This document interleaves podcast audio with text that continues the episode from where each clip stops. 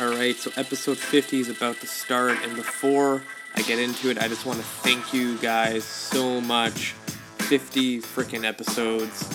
It's been such a trip. It's been awesome, and I want to do 50 more, 100 more. I just want to keep this thing going, so please show the support, share this podcast, tell your friends, and I will be greatly appreciative of all that effort. So, in this episode, Karen was amazing. She's the first person I've ever heard um, break down the Turkish getup over audio only and make sense. So that's really cool in this episode. She goes through the whole thing. I ask her specific questions where, you know, certain parts of the Turkish getup where people mess up, how to fix it. And then we also talk about the same old uh, nutrition and weight loss and how people can overcome any kind of challenges. So stick around. Let's get this episode started. Hey guys, welcome back to another episode of Cut the Shit Get Fit. I'm your host, Rafael Matuszewski, and joining me today is the wonderful Karen Smith. Say hello. Hi, how are you guys? Uh, so I like to break the ice with the audience every episode with every guest. So can you tell them what you have planned for this weekend? What do I have planned for this weekend? Um, well, I just got back from London, so unfortunately, nothing super, super exciting. I am catching up on work because I was gone for a week. So it, that, and of course, just you know, catching up and spending time with my daughter.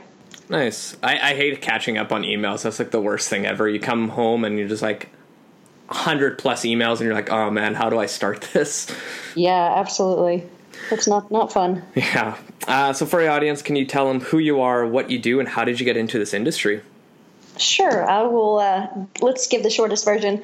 Um, I am a uh, certified trainer, and I've been training for about 20 years now, but pretty much been in the fitness industry, I mean, or into fitness my whole life.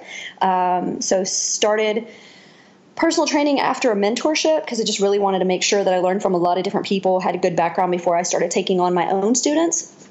But mostly what I do now is teach certifications and workshops and distance coaching. So uh, I'm a certified master instructor through Strong First, and I'm the chief bodyweight instructor. So I'm, you know, basically keeping up the curriculum and, and teaching certifications all over the world, which has been a lot of fun, which is exactly what I was just doing in London. So that was a nice um, trip over there. And uh, like I said, distance coaching is kind of my main thing right now. I'm not um, doing a lot of in person when I am home. Um, but I've had a gym and, and like I said, been coaching for, for years and just kind of found my niche now that just keeps me busy.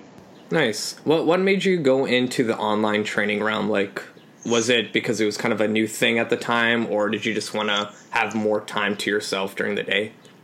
Um, it was actually because the workshops were picking up, and so I felt like I really couldn't um, give people enough in person that you know if, if, i had somebody that wanted to train more than once or twice a week i would be canceling on them for all the trips. So i just felt i could cover more ground distance coaching where i could teach them from anywhere.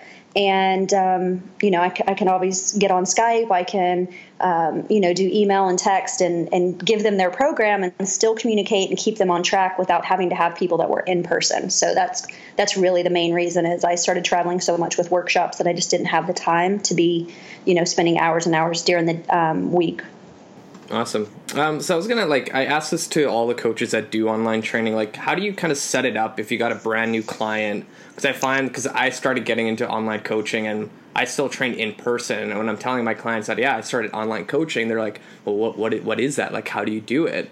So how do you set it up for a brand new person where they kind of have an idea of like what you're going to be doing them for like a program and if you are doing skype calls like do you critique their exercises? Like, how do you kind of set it all up? Yeah, you know what? I think distance is kind of different for everyone. It just depends on how you want to set it up. For me, most of my students, like I said, I've built that niche now where most of the people that come to me, it's for strength. So and a lot of them are people that I have met all over the world, and they just want me to program for them and keep them accountable. So there, are, a lot of them are other coaches as well. So I don't have to see them all the time. But before I coach anyone, um, distance coaching, I will never send out a program without knowing what their technique looks like.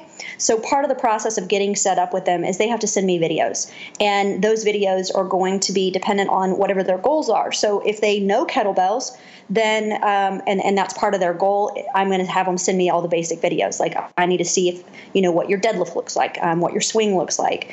Um, squatting, get ups. And if I know all that form is good, then I can design the program that's going to you know gear them towards their goal. If it's body weight same thing. I would want to know what their body weight techniques looks like for strength training like one arm push-ups or regular push-ups pull-ups um, once i have those then i will dive into di- designing their program and sending them all the contact information like what is our contract what is our waiver what you know what do they i need to expect from them and vice versa so that you know that they walk away and they're comfortable with with that coaching and then they know that they have to have a weekly check in. So every week they have to be accountable for what they've been doing.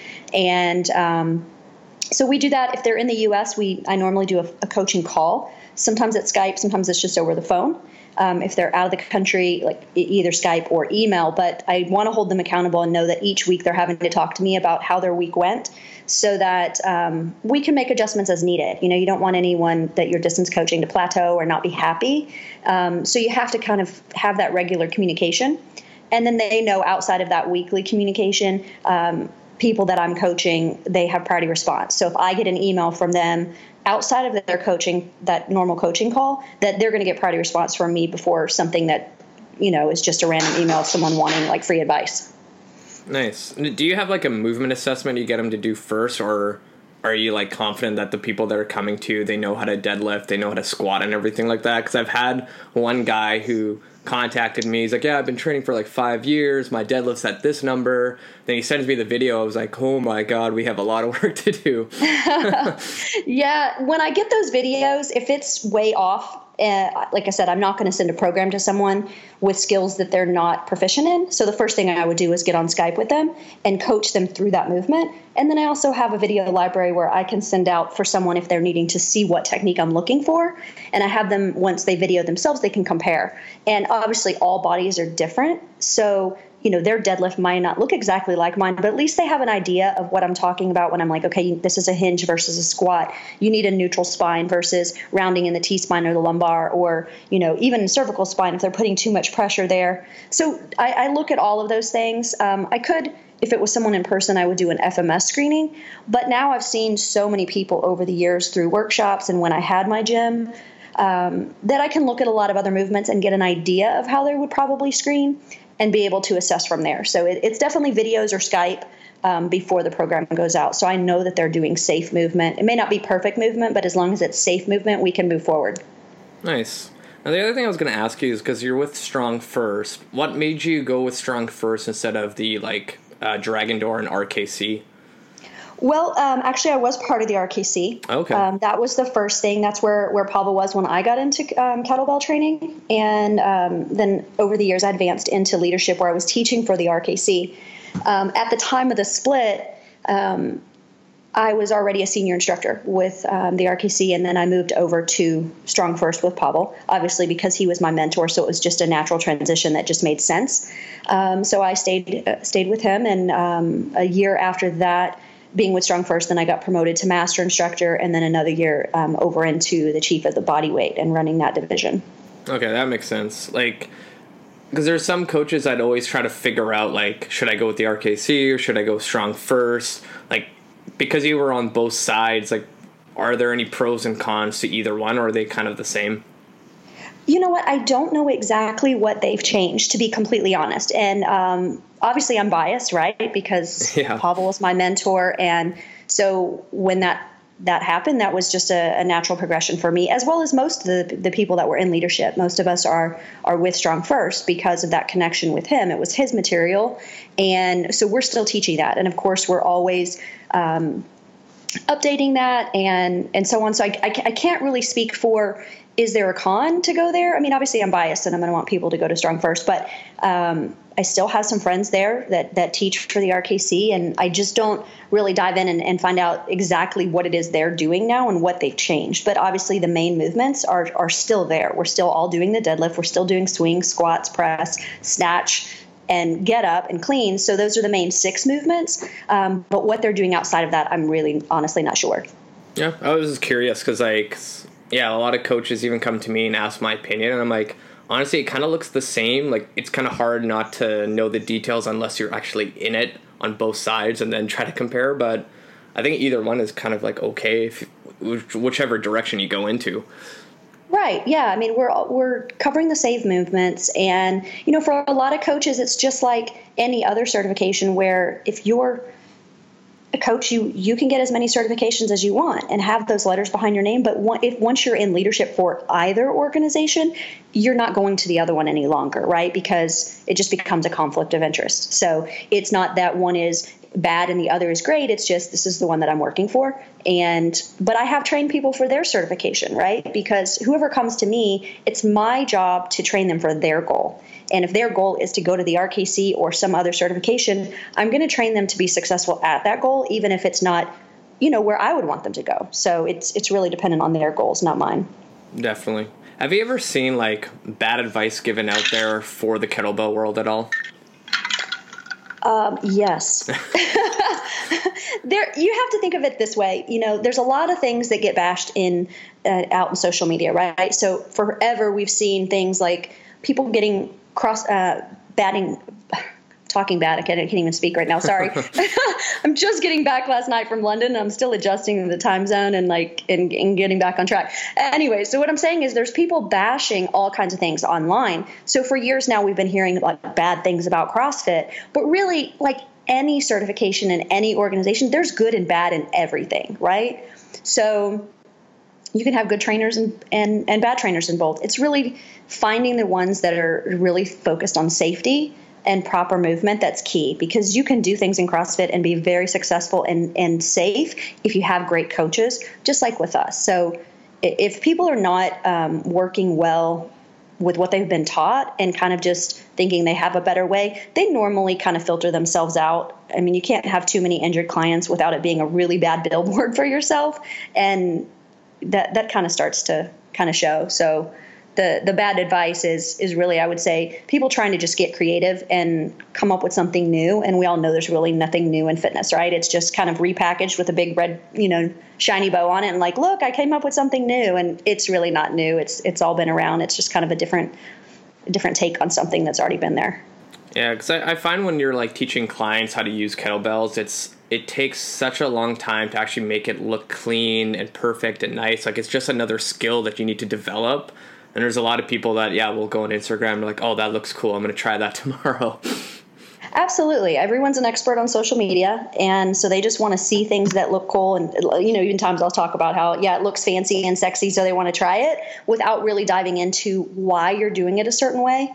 Um, and, and kettlebells in particular, there's so much out there, and people really like to try to use them as if they're just dumbbells. And it really is different because of the weight distribution you know, where it's, you know, with a dumbbell, it's spread out. And with the kettlebell, it's all, you know, in that vertical position, especially if you're pressing or something like that. Um, so we, we do do them a little bit differently than a lot of people you may see on, on social media.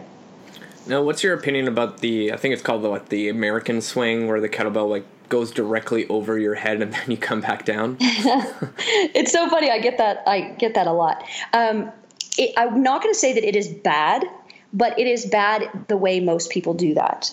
Um, what I mean by that is if you see someone that's doing a swing overhead, most times they're doing a more squatty type swing and they're pulling the bell overhead and then hyperextending in the low back. And then you also see them when they get their arms up overhead in order to try to get the bell basically by the ears and having their hands in that really narrow grip of the handle, they don't have the proper T spine or shoulder mobility. So it forces them to kind of chicken neck, if that makes sense. Like they're yeah. sticking their head out really far forward to get it in that locked out position. And they're also bending their elbows because they can't lock out that narrow due to that lack of mobility. And then it forces them to hyperextend. And that's when it becomes bad if you can stay braced as if your body is a standing plank and you have the proper T spine and shoulder mobility, then if you hinge and get into the two handed overhead, then that is probably fine for most people, but you need that mobility first. So that's when it, I would say it is, it is bad. Um, but other than that, it's just different. Yeah, I remember like I once tried a uh, CrossFit class and they had swings in there, and of course it was American swings. And the one thing I noticed was like all the guys would grab the heaviest kettlebell, and like the momentum coming back down was like almost like shifting their whole body weight forward and i'm like man good thing we're only doing this for 30 seconds because anything over like the things will just fall apart. Yeah absolutely. And and i like i said good and bad and everything i've been to crossfit myself and um had some great coaches. There's a really good CrossFit gym here right by my house. And so I go there from time to time and I've learned a lot from them and I love, you know, being that continual student and learning different ways and different philosophies, but there are things that I'm going to, you know, I told them when I went in like this is one skill that I'm not um, comfortable doing. I would rather do the Russian swing. That's what I teach, and there's reasons why I prefer that. And if they're cool with it, and they knew that right off the bat before I signed up with them, that there were just things that I was not willing to do and compromise on. And if they were okay with me doing them the way that um, I feel comfortable, then that was a good place for me to be with them. If they were absolutely like, no, you have to do this, this, and this, then I probably wouldn't have signed up there. Yeah, I I think it's also like with CrossFit gyms, the way it's set up is just better for our type of training because they have everything you need. Whereas if you went to like a big commercial gym, it's like, all right, the squat rack's in that corner. Now I got to walk all the way here for the dumbbells, and then there's this thing over here to do like a core exercise. It's just the logistics of a big box gym just doesn't really work out. Yeah, absolutely. And when you haven't been in one in a while, like I mean, it's been a long while, and when I go in, it's almost like I'm lost because I'm like, okay, let's let's modify. what am I yeah. going to do? And I or normally will just find what I need and kind of take it to a corner, um, and still do you know what I would normally do if I were anywhere else. It's always the worst when you're trying to find a squat rack and all the guys are in it doing bicep curls or like calf races. I'm like, come on, man. That's awesome. Yeah, yeah it's it's uh, it's a sight for sure. Um, so the thing I wanted to kind of get into now that we are talking about kettlebells is like the Turkish get up, and I know there's a lot of people that have never done it and they've seen it. They're like, oh, that's really cool. How would be the best way for a beginner to kind of learn the movements? Like, do you break it down into steps or do you coach it all the way through and then adjust them as they go? Like, what's kind of your method and maybe tips and tricks on how to get that perfect? Well, I will definitely coach them through the movement, um, obviously, body weight first, just to see how their body moves. And if we hit a sticking point just in that process, then that's where we stop. So you stop, you reassess, you pattern that movement or work mobility, stability, like whatever the issue is that's keeping them from getting in the proper movement, and then build on those steps. So for some people, you might start from the top down if they're having trouble getting off the ground. Other people, we start from the ground up, um, and then meet somewhere in the middle where they're having a good fluid movement. It's not jerky. It's it's just really nice and it should almost look pretty and I'd say that yeah. it should be really graceful. Um, but a lot of people are lacking in that mobility, and you have to find out which one it is. Is it shoulder issues? Is it hip issues, ankle mobility, or maybe they're lacking in stability? You know, you try to get someone to prop up on their hand and swoop their leg through, and if they're not stable in that joint, it's it's not something that I would load and have them go through the full movement. Baby steps are, are great, and you just find where they're good and they're comfortable, and where their body can can do the proper movement and build on it over time.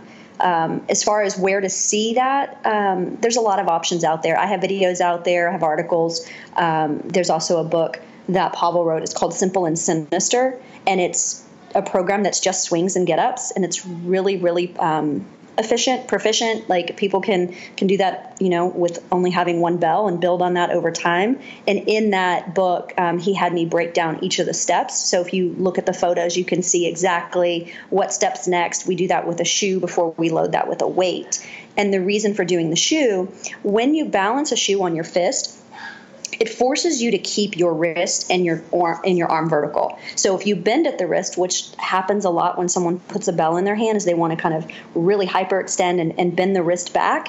Um, that's a weak place to be. So you want to think about your body, your arm being a column, as if it were trying to hold up a building. And if it got any cracks in it, then that building would crumble. So that's the kind of cue that I give for people: is you want that nice straight wrist and straight arm, so that um, one, you're keeping a bell overhead in a safe position um, and not having an opportunity to basically drop it on your head or your face. Um, so, so that's one of the best places to start. Nice. Like I know, like when I teach a brand new client the get up, and we start off the floor I find a lot of people when they try to get up, that initial like get up part, you'll see a lot of times like their foot that's extended out straight always pops up. Like, what are your cues or ways to clean that up from their heel popping up because they're t- having a trouble just coming across and getting up to that elbow? Well, you know what? There's a couple reasons for that, and so it depends on the reason. Um, most of the time, their core is not strong enough to be able to get in that position. So, what I have them do one is I assess are they rolling to the forearm or are they trying to do a crunch? So, if they're crunching, it's going to happen more. So, you don't want to be trying to sit straight up. It's almost like you're leading from your chest kind of at a diagonal so that when you have that extended arm and extended leg, it's about 45 degrees um, away from the body and you're pushing so you're basically digging into the ground with your elbow and extending and pushing through your foot. So if you're pushing through the heel of your foot and that arm on that side and you're kind of doing that slight roll to the side versus a crunch then people have a better tendency of getting that that movement down. And then of course just get them stronger in their core and that will be easier as well. Nice. Now the other thing i was going to ask you like in that first position as they're coming up the opposite leg that's bent do you allow the knee to cave in as they're coming up, or do you want it pushing out to the side? It can cave while they're coming up, but you do want to readjust it as they're up. So it's just kind of that movement. I mean, you're going to the side. Um, if you engage that glute that you're pushing, so you're pushing through both feet and your arm that's on the ground, and then you engage your glute and drive in that di- kind of that diagonal roll, um, it will, especially as it's loaded heavy, it's going to go in that same direction with you. So it looks to some as it's caving, but it's just getting in that proper position, and then you want to open it back up. So if it caves really far, you just don't leave it down. You're going to want to make sure that you get that shin vertical again, and um, it also depends on everyone's mobility and where they're putting that foot, which will help in that position as well. Yeah, because I know a lot of people like ask about that, and like to me, I'm like you know, if it goes in a little bit, like I don't see the big deal. Like as long as you're getting up and everything else looks good, why not? Right. As long as you're keeping the foot planted, that's the thing. Is a lot of times once the knee caves, then people want to roll to that inside of their foot, and that's where they leave it laying down, and they're not using that same pressure of pushing through the foot and feeling the proprioception and being rooted to the ground. Um, it just becomes soft once you cave and leave it there. Now the other thing that I find so interesting is like after you get up and then you do the sweep through with the leg, you find a lot of interesting stuff with your that client you're working with. And I think the big one is either people don't have like the hip mobility to get that leg underneath smoothly and they're not dragging their foot across the gym or the other or the other knees like caving in and they're like their whole chest like drops forward like, do you find that it's usually just hip mobility or like T spine mobility that causes all that mess to happen? You know, it's a little of both because once you get to that position, um, I would say more often than not, it's it's knee. I mean, it's it's hip mobility. Um, having being able to turn the hip to the side and swoop the leg through. So what I normally do is I try to break that down into two movements. For most people as students, I feel that they get it quicker than just that one smooth swoop.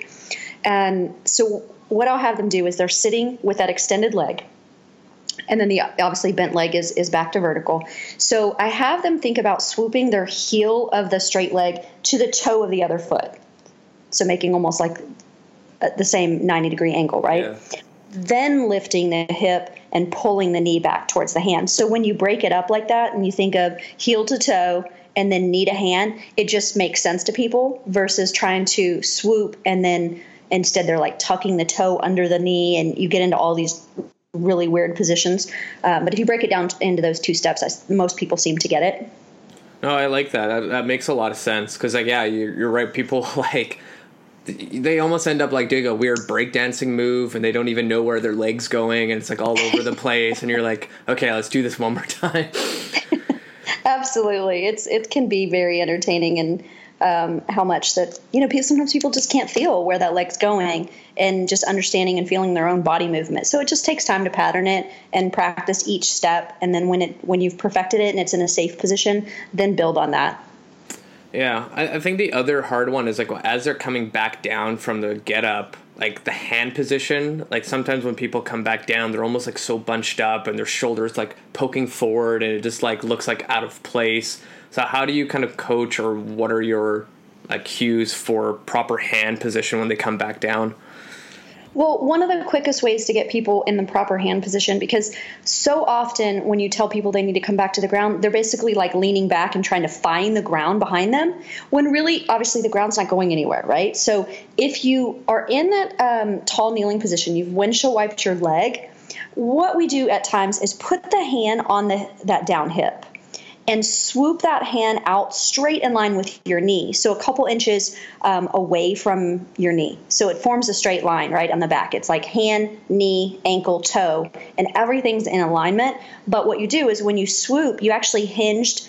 Um, let's just say you're doing a right sided get up. You're hinging your hip slightly to the right after you've done the windshield wipe, and then swoop that uh, the left hand over to the ground in front of the, uh, like just straight off from the knee and that's normally the quickest way to get someone in position versus you know they're leaning back and trying to find the ground behind them and it, that way is just it's just not super safe and it makes it harder to you know have that tripod base to kind of kick the leg back through that's awesome. You're really good explaining this through audio only.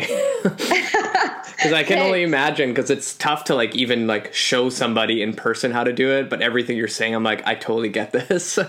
yeah, you know what? We, maybe we should do when you uh, when you post is have a link to a video, so that while yeah. they're listening it, they can watch it and reference like exactly.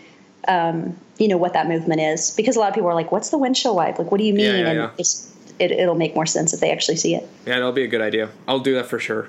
Um, where was I gonna go with this? I was gonna shift the focus a little bit to like non really fitness related because the big thing that I've been talking about is making like a fitness a priority for clients. And mm-hmm.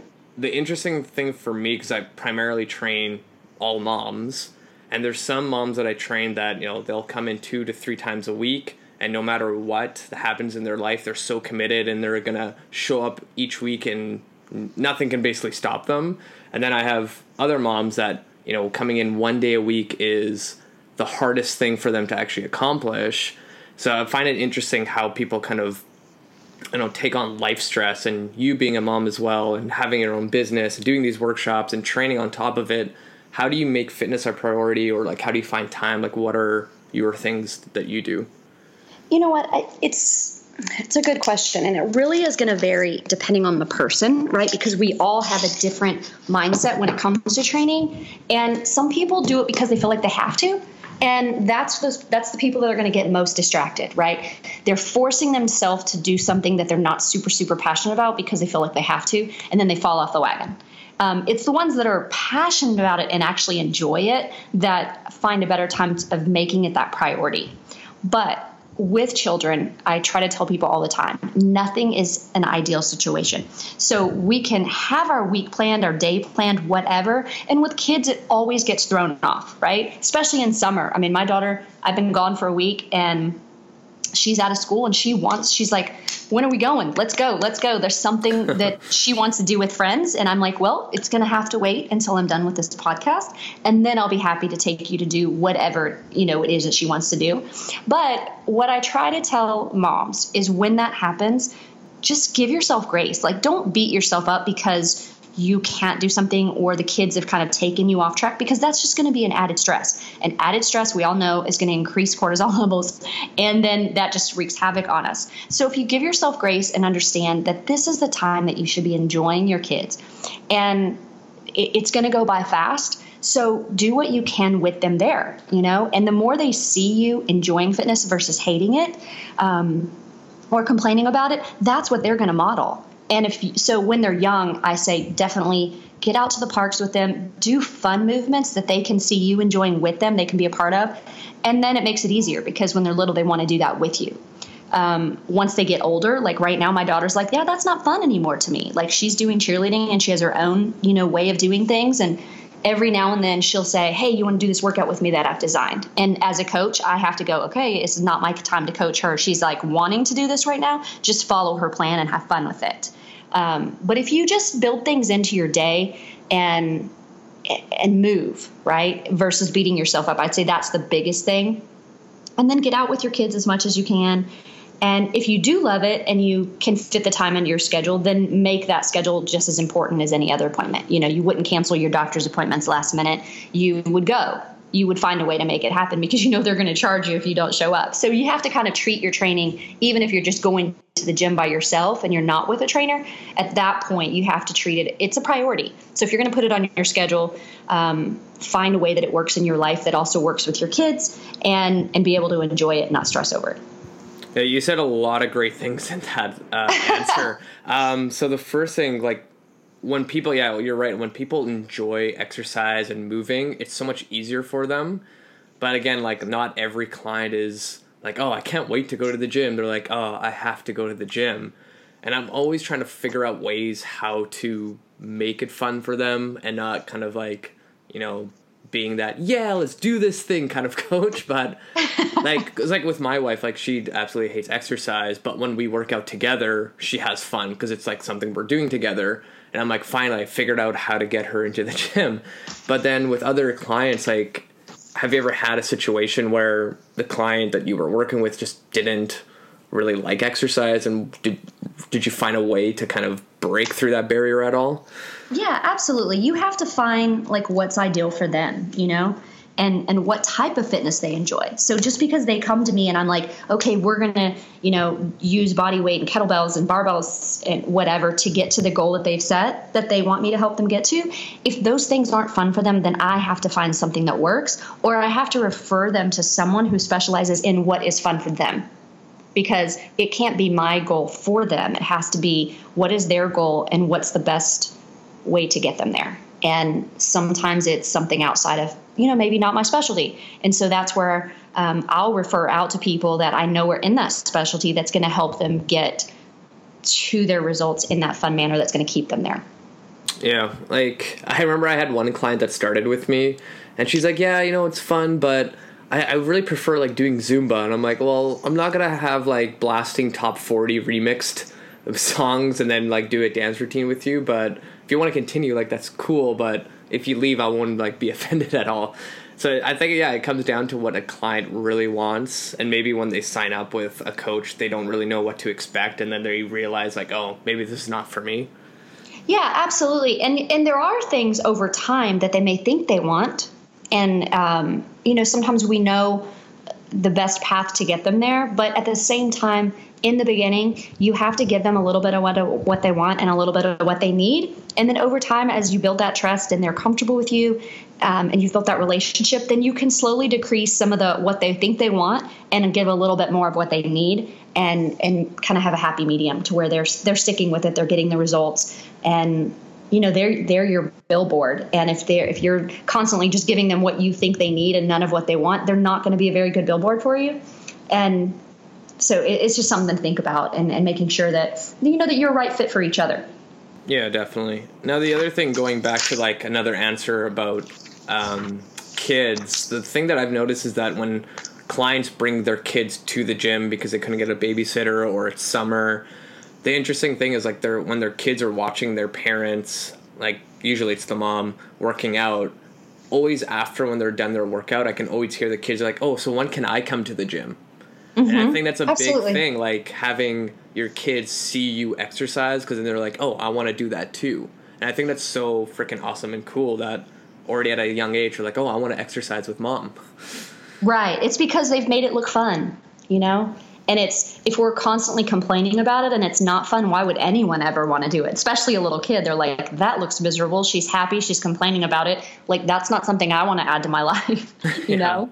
But if you make it fun, I mean, it's my daughter was in the gym with me. I opened the gym when she was um, about four. And so she was always there watching it. And now she knows how to do program. I mean, she's 13 now and she can write her own programs. She sometimes gets, you know, really gung ho and, and does her own thing and outside of what she has to do at cheer for, you know, not six to nine hours a week. So um, there's a lot of great options. But yeah, the more you make it fun for them and, and stuff like that, the the better it'll be.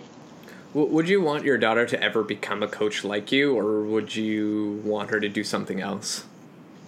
You know what? It, it really just depends on what she wants. Honestly, like I wouldn't want her to get into a career because she thinks it's what I want. I want it to be something she's passionate about. Because you know, we say if like if you do what you love, you never feel like you're working a day in your life. Mm-hmm. And so, whatever it is that she finds she's passionate about, right now, it's what she thinks that she wants to do is is all makeup and hair. And I mean, she'll sit on YouTube for hours and just watch videos, and she's really good at it. So, if that's what she wants to do, then I'm all for her doing what she's passionate about. You know, I'm not one of those that's like, no, you have to be a doctor, or a lawyer, yeah. or this or that, so that it's really great money. Um, I think you can make what you need if it's something you're passionate about, because people will feel that passion and want to be around and, and have you know that's the people that they're going to hire the people that really love what they do and not feel like they're just every morning having to go to a job that they hate. Yeah because i don't think uh, i've seen it just yet like someone in our industry that has been around for a while and their kids want to get into the same thing they're doing because our industry's pretty young. But i think that'd be kind of cool if you know maybe 20 years down the road that all the coaches that we've been following their kids are doing the same thing Yeah, absolutely. It, w- it would be neat to see, and of course, I'd love her to. I think she would be really good at it. You know, she's she's seen it for so long and and knows. You know, she can look at people doing kettlebells and know right off the bat if they're doing improper form. Um, but I told her really young too. I'm like, you can't tell adults what they need to fix because coming from a kid, it just sounds, you know, like you're being disrespectful, and and they don't know that she's been around it so long and knows exactly what she's talking about. But it's um, it would be neat to see if it's if that's the path that she went. But um, yeah, whatever she decides she wants to do, I'm I'm supportive. Yeah, that's a tough thing. Like, because I remember when I came into this industry and started training people, I was like 19, and I was dealing with like, say, a person that was 42, and he was like a multimillionaire, was really successful, and I was like, is he really going to listen to me? Because I, I always try to put myself to act a little bit older than I was, to make sure I didn't didn't come across as like this young kid that doesn't know anything and can't relate to this person. So, because I, I, I, was having a conversation with a new coach that was kind of going through their certification process, and she was asking me like, "Oh, so like, what should I do to like kind of you know start my career?" Because I was telling her because when I first started, I started at a big box gym, and I absolutely hated it, and honestly, I don't think I've even really learned anything because they kind of just threw me on the floor They're like go sell, go sell personal training. Like there's no tomorrow, and I had a sales quota, and it was just like a bad time for me. Yeah, that's so, so miserable. yeah, it was the worst thing ever. Like I was like, I'm here to help people and train them, and not like sell five thousand dollars every month of personal training. Um, so, what advice do you have for new coaches getting into the industry? Like knowing what you know now, what what would you like suggest to them to kind of get started?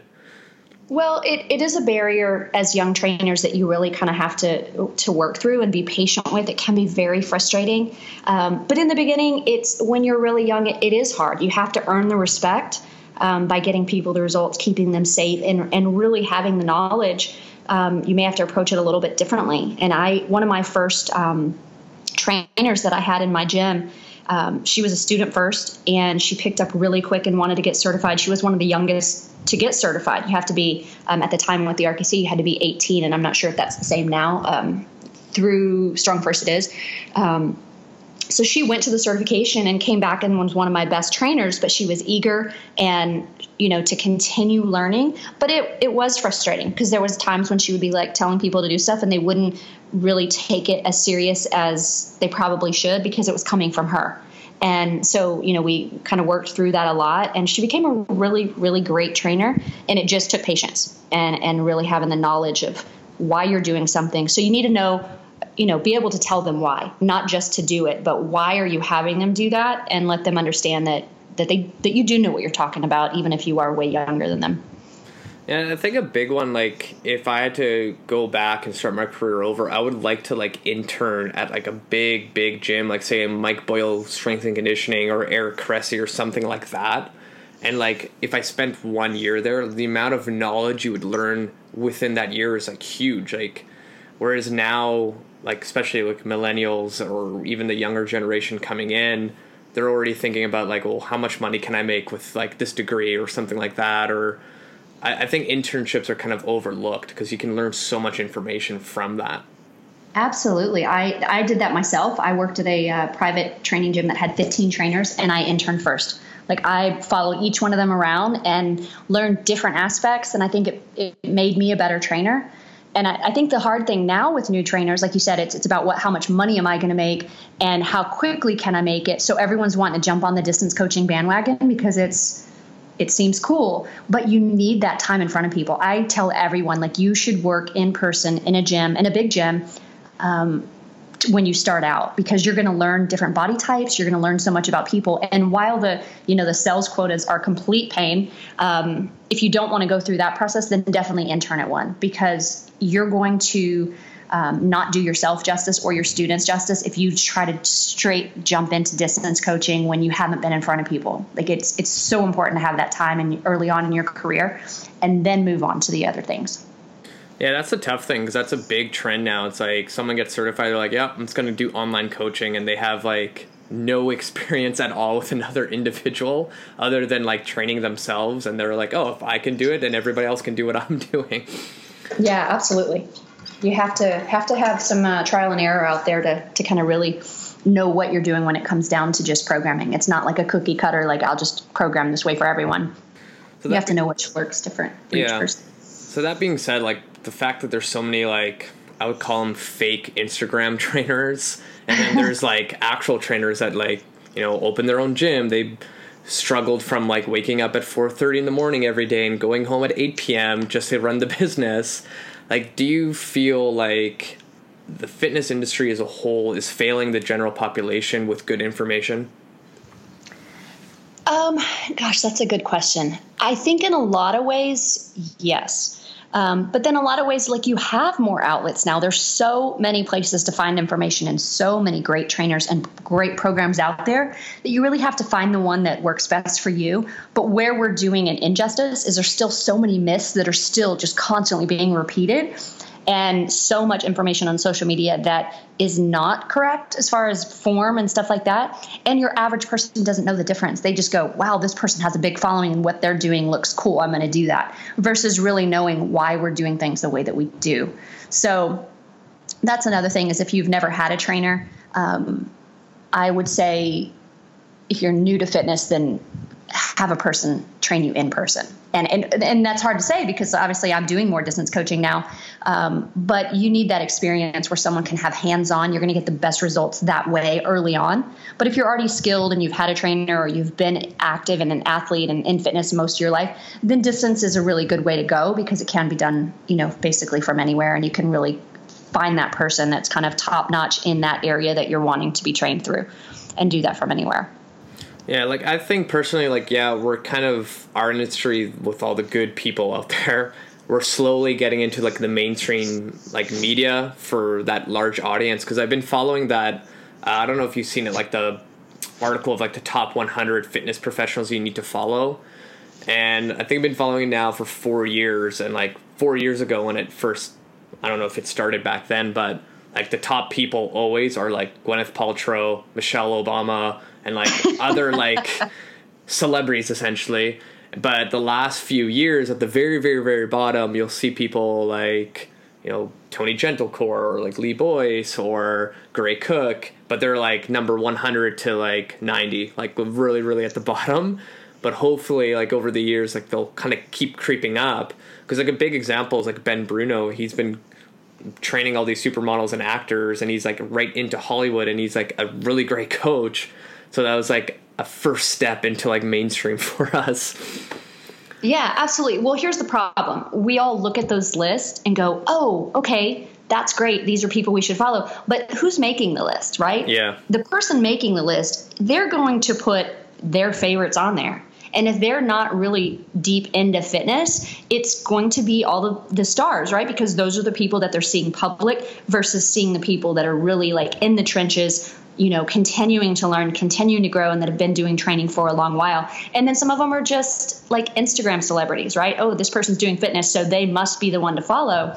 And I'm not saying that's always the case. There's a lot of those lists that have great um, people on them. A lot of my colleagues um, are out there. A lot of uh, Girls Gone Strong is on there, and, and is you know trying to just build that following for what you know for our mission. But it, it really depends on who's making that list. So you just kind of have to take that with a grain of salt for some of them and realize that, you know, I'm not going to go hire Michelle Obama. It's great that she, that she yeah. you know, is into fitness, but she's not out coaching people, right? So, and she's got great arms and somebody's probably helped her, but that's, she's not the person I'm going to be like, oh yeah, that's who I want to coach me. Um, and I don't mean that in any disrespect at all, but you know what I'm saying? It's like just yeah, because definitely. someone's an Insta, Instagram celebrity, Facebook, YouTube, whatever, doesn't necessarily mean that they are out training or should be. It's just something maybe they're passionate about. Maybe they're more of an enthusiast, like Gwyneth Paltrow, if, if you want to call her that.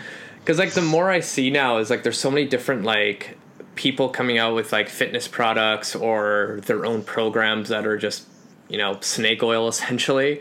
And recently, one of my clients sent me through like Facebook Messenger this lady, I can't remember, I think it was something on the lines of like the cellulite guru or something like that. I'm like, oh my god, okay, let's let's click this and see what it is.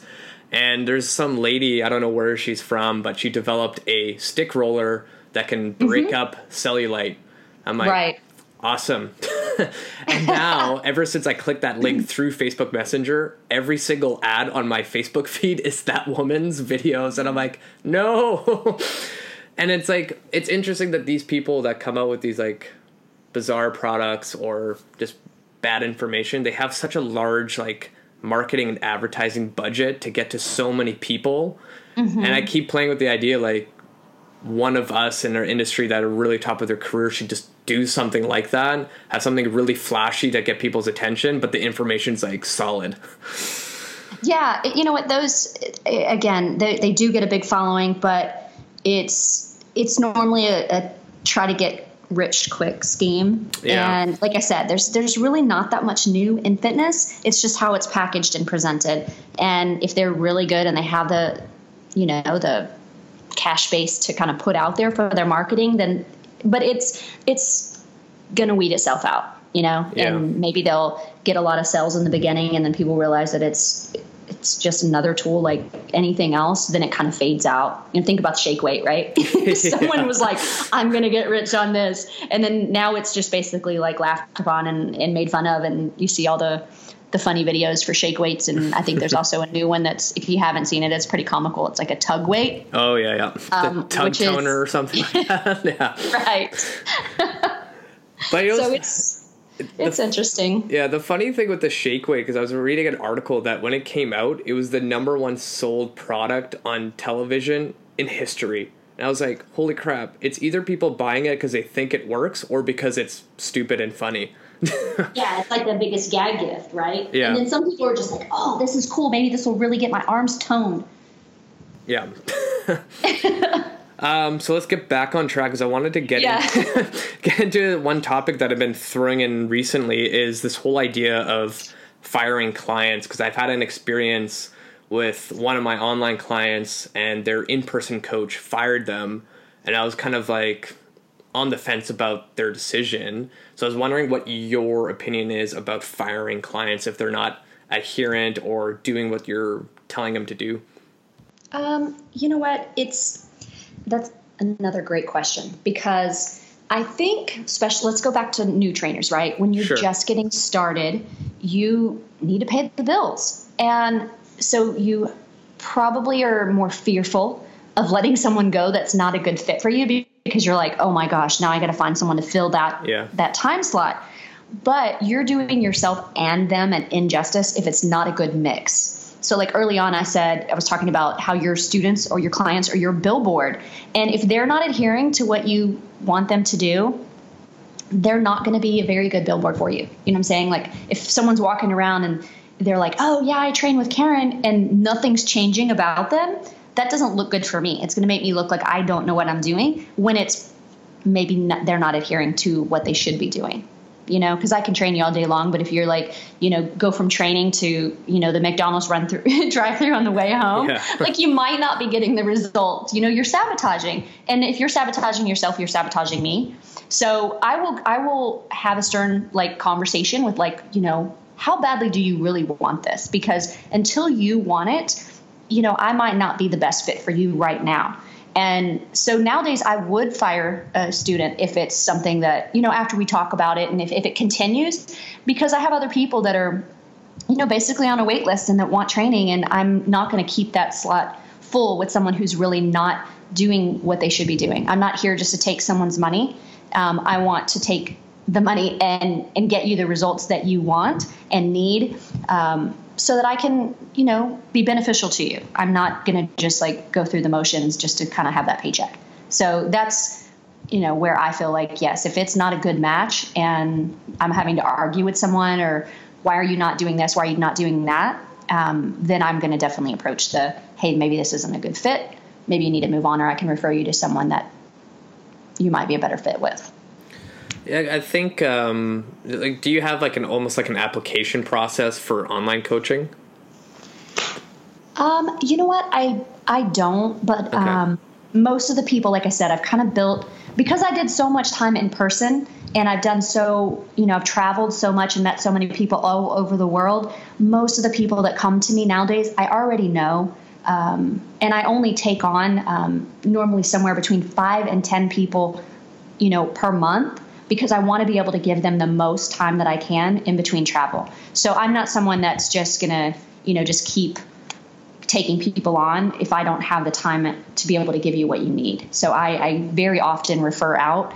And um, when people first, you know, send me an email like, hey, I'm interested, I get on a phone call with them. There is a free consult where it's voice to voice you know, I know exactly what you want, you know what I want, and if it's not a fit right off the bat, I'm going to refer you to one of my colleagues that fits that. I mean, one perfect example is I refer people out all the time for nutrition because it's not my specialty. You know, I can give you common sense, like do this, do that, but I'm not going to do meal plans. It's just not something that I'm excited or passionate about. So I'm going to refer people to my colleagues that are really great at that. So that's kind of where I kind of weed out like the you know the people that I'm taking on. Okay, that makes sense because like I know um, Andy Morgan, who has a really great online successful business for training. He has an application process, and if the people applying don't meet a certain criteria, he'll refer them to another coach. Because I can tell he has a high standard of who he's looking for to train.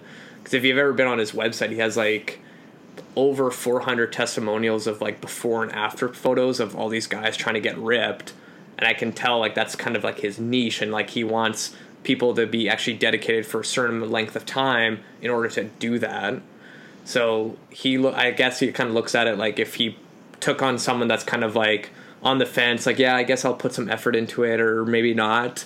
Then he's just wasting time for another person that really wants that spot and has been waiting for like say three months to actually work with Andy. Yeah, absolutely. And I don't think that that's a bad thing. I mean, some people are really good at just coming in and filling out information. To me, I want to I want to actually speak to them. And so that's where and it still is kind of I guess that that questionnaire, but it's in person. Like anyone who contacts me, I'm gonna be like, let's set up a time to chat. I'm gonna tell them the details of how my coaching works, and I'm gonna pull out of them what they want and what their they think their goals are. Because if I just send you my pricing, I mean, if if you don't know what it is you're getting for that and don't actually communicate with me, then they may just turn around and go, "Yeah, that's too expensive for me." But if I talk to them and we communicate about what I can do for you and what you you want me to do, then um, when it comes down to price, it's not as big a deal. So you don't want to just turn someone off. But at the same time, I get where questionnaires can be really great. But I like to have that one-on-one like voice communication of like, what can I do for you, and let's see if this is a good match right off the bat. And I think the big thing for me was like with my experience with that other coach firing my client was that he didn't like create an exit strategy for that client. They just kind of left her high and dry to kind of go figure it out on your own. And when I was like thinking about the situation, it's like, well, what are the chances now for that client to go find another coach? Like you kind of like, you know, beat her down a little bit. She might not feel confident to ask another coach for help Whereas if you said like, you know, this relationship's not really working out, but I found another person that would be suited better with you, here you go. Yeah, absolutely. I mean, I don't like leaving people like that, and that's that's just going to leave a bad taste. You know, just like with anything else. Let's use the example of kettlebells, right? How many times have we heard kettlebells are bad? They hurt my back. Yeah. Well, no, kettlebell didn't hurt your back. What you were doing improperly hurt your back. So same thing with a trainer. Like if a trainer leaves a bad taste, then that person is going to be like, trainers aren't great. Oh my gosh, they're or they they yell at me all the time. They're this or that. They're going to have that bad taste versus. Um, you know what we really can do for them out there. So it's it's hopefully you know something that you give them the best exit, like you said, a best exit strategy, so they can move forward without just having that bad yeah. bad experience. Uh, so the other thing I was going to ask you is like, have you changed your mind about anything in the fitness and health industry for the last like say year or two? Oh gosh. Um, I don't know about in the last year or two. I mean, I'm definitely continuing to learn, and I always love being a student and going to other people's um, workshops and and learning different things. but I don't know that my my philosophies over the last year have changed, but they definitely have changed over like a maybe the last decade. You know, I was definitely one of those trainers that thought I needed endless amounts of cardio and light weights to get lean and tone versus uh, lifting heavy. You know, I was under the same same um, mindset or myth. You say like I was afraid I was going to get bulky, just like anyone else. So I was like, oh, really high reps, lightweight, and now I know that that's not necessarily the case. Like most people need to lift heavier weights um, to be able to get their body in the definition that they really want. And then, of course, you know, eat pretty clean because you have to yeah have to eat well to uh, have results also. Well, the other thing that kind of goes into this is like the whole idea of body image for women. And I've always been asking any kind of like, especially from Girls Gone Strong, I've always asked this question is like, how do you help other women that constantly have negative self talk? Like, they could be even like fit and ripped and everything, and they're like, oh, my ankles are too fat.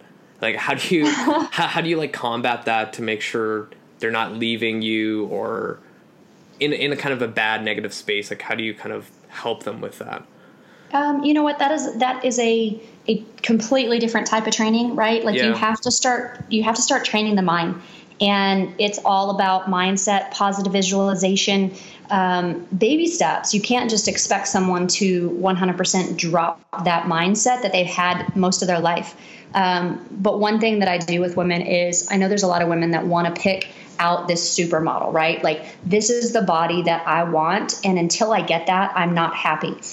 However, the picture that they've picked out and put on their fridge is nowhere near their body type, right? So they've already sab- sabotaged themselves from the start. So, what I tell them is if you have this ideal body that you want, find someone that has your body type and then if you need to use that as motivation, that's completely fine. It is not a bad thing to want to look better, um, but it's how we beat ourselves up about it. Like we talk worse to ourselves than we would to any person that came in contact with us. You know, we almost bully ourselves.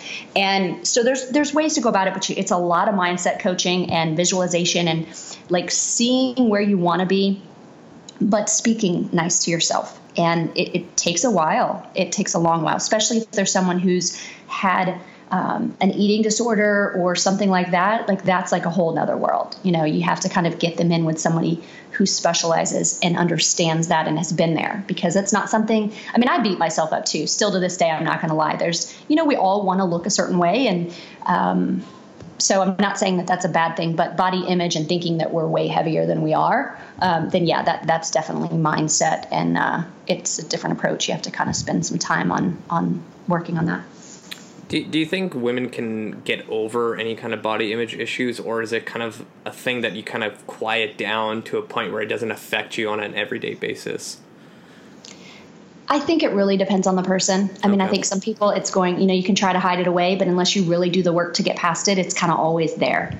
Um, but I think too, over as we age, I mean, now I'm in my 40s and, and I look at things a little bit differently, you know, and I'm still hard on myself, but not like I used to be. It's now I'm like, you know what? You don't have to be, you know, a certain body fat percentage to to look good. Like you, ha- you just have to get out of your own head sometimes and it's it can be quieted for sure, um, but it takes work like anything else.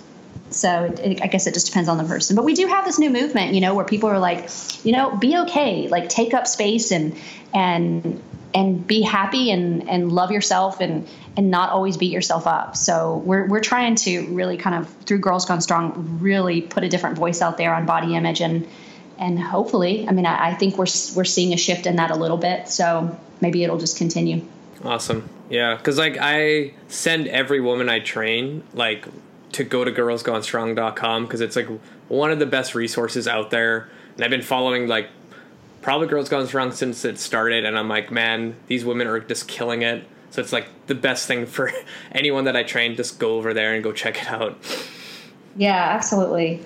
Uh, so very last question because it's already been an hour. Um, tell the audience where they can find you online. If you have any like products coming out or speaking engagements, just plug away. Um, sure. Let's see. Gosh, where am I next? Um, I'm kind of all over. The best, I guess, place to know when and where and I'm at as far as workshops and speaking and stuff like that is through my website. I try to update that as much as possible. So that's just CoachKarenSmith.com. And um, as far as products, I am working on a new product. I thought I'd already have it out, but it's uh, taken a little bit of time, but it's going to be an e product that's going to be kettlebells and body weight specific. So people that are getting ready for certification or wanting to keep up some of their, um, for example, if they've gone through the SFG and they want to keep up their level one and prepare for their level two, or keep up both of those and focus on body weight, it's going to encompass all of that. So that's called Refine, and hopefully I will have that out and be launching that um, over the next month or so. And then outside of that, what I've done is creating um, my it's called coaching corner on my website. It's a membership site where basically those that just want someone to tell them what to do every day and don't necessarily want to be on a set program they just want to work out of the day. I supply workouts every day for um, less than you know a dollar a day. So it's really an inexpensive place to just have someone tell you what to do and follow along. There's a video library there. And um, there's no contract. Like you can come and go as you choose. It's just like auto draft. And when you're done you're done. You just exit out or you can stay as long as you want. So that's something where I'm just basically trying to cover more ground with people that, that need help but can't really afford um, a distance coach that is writing a specific program. Awesome. That sounds amazing.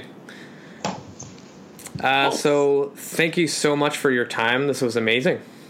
Well, I appreciate you having me, and uh, yeah, I will. If you need any any of those videos, like you said, like we talked about earlier, as far as attaching um, you know, a link to your post, let me know. But um, there's lots of great content out there, and um, I've enjoyed um, having or have you having me on.